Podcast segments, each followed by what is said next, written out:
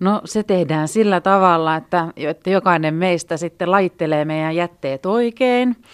Ja, ja sillä tavalla sitten me käytetään just se sekajäte sinne meidän jätevoimalaan ja tehdään uusio lämpöä ja uusio sähköä. Eli, eli hyödynnetään kaikki jäte ja laitellaan sitten kaikki semmoinen jäte, mitä pystytään lajittelemaan, niin uusio käyttöön. Ja totta kai myös semmoinen yleinen siisteys, että ei ole kiva asua paikassa, jossa on sitten roskia ihan tuolla teillä ja kaduilla. Eli yleinen tämmöinen siisteys. Eli roskat oikeaan paikkaan ja roskille uusi elämä.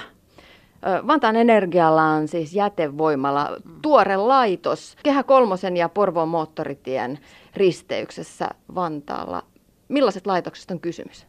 No se on Suomen suurin ja uusin jätevoimala, eli siellä poltetaan noin puolentoista miljoonan ihmisen sekajätteet, eli, eli tuolta Hangosta Porvooseen ja sitten Karkkila ja Vihtiä ja sitten tietysti nämä pääkaupunkiseudun isot kaupungit.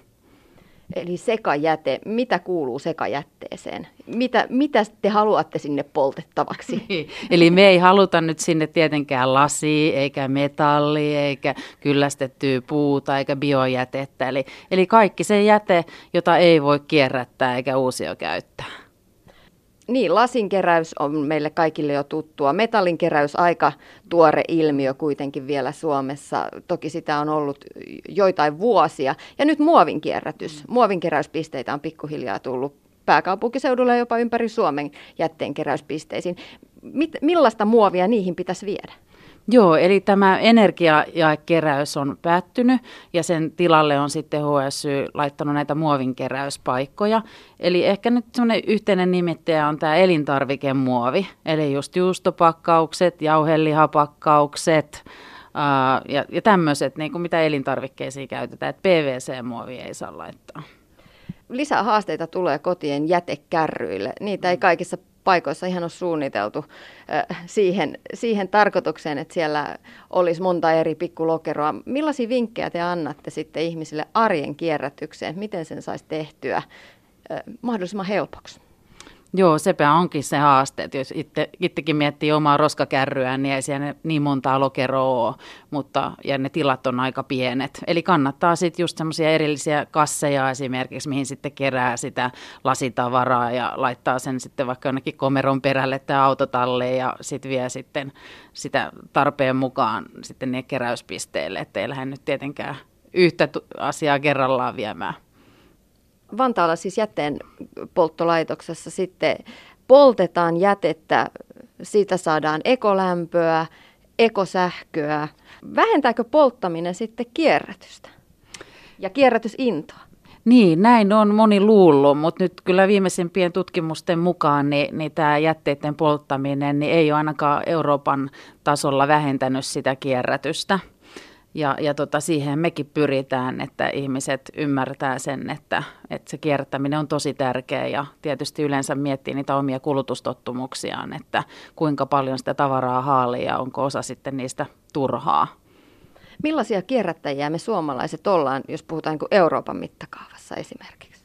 No me ollaan vähän heikompia kuin eurooppalaiset keski, Euroopan keskiarvo on, että kyllä siinä on vielä parannettavaa ja erityisesti toi bio on semmoinen, että sen sekajätteessä on tosi paljon sitä keittiö, keittiöjätettä ja muutakin puutarhajätettä, eli biojätettä ja, ja sitten varmaan just tämä muovi uusimpana, niin, niin siinä on vielä paljon opeteltavaa.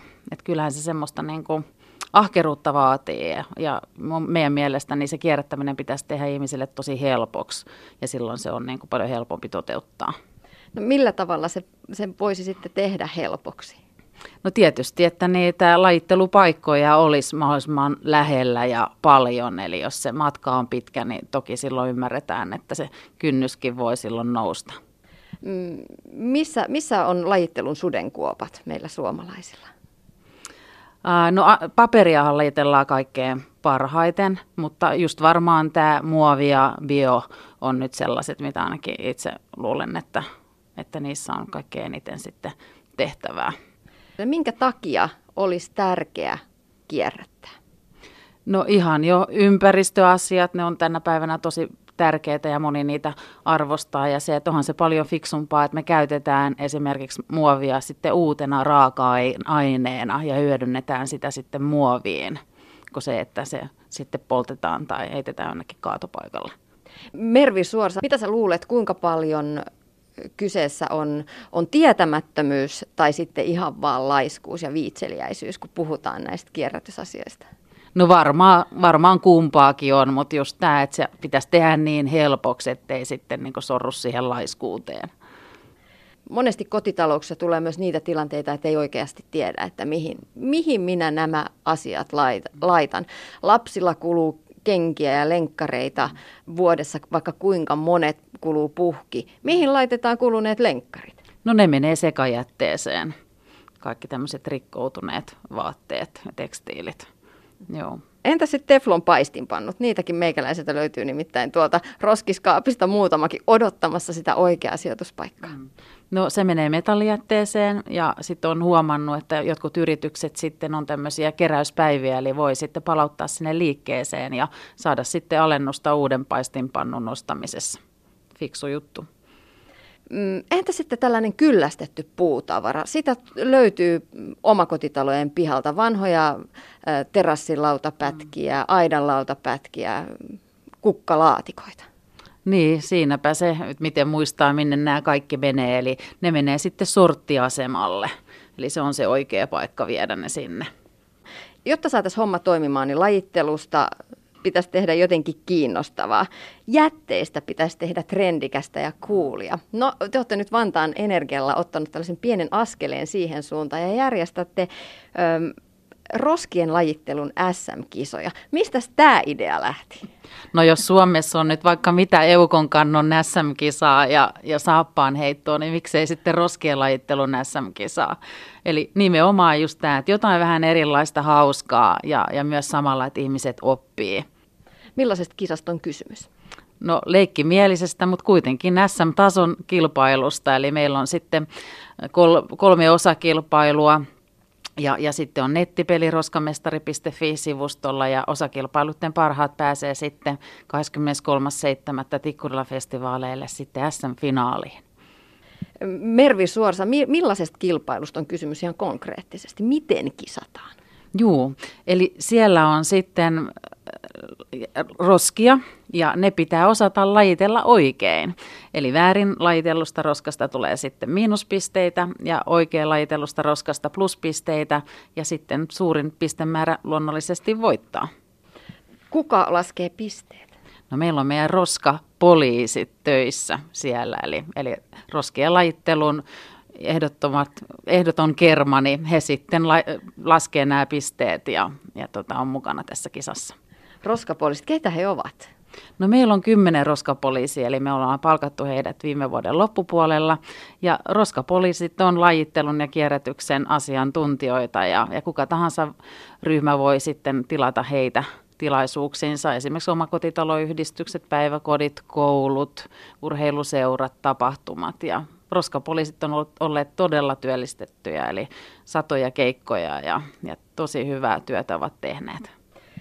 Sanoit tuossa, että omakotiyhdistyksissä on käyty vierailemassa. Omakotitalojen roskien lajittelu, se on astetta hankalampaa kuin esimerkiksi taloyhtiöissä. Mm. Ei ole niitä isoja pönttöjä. Mm.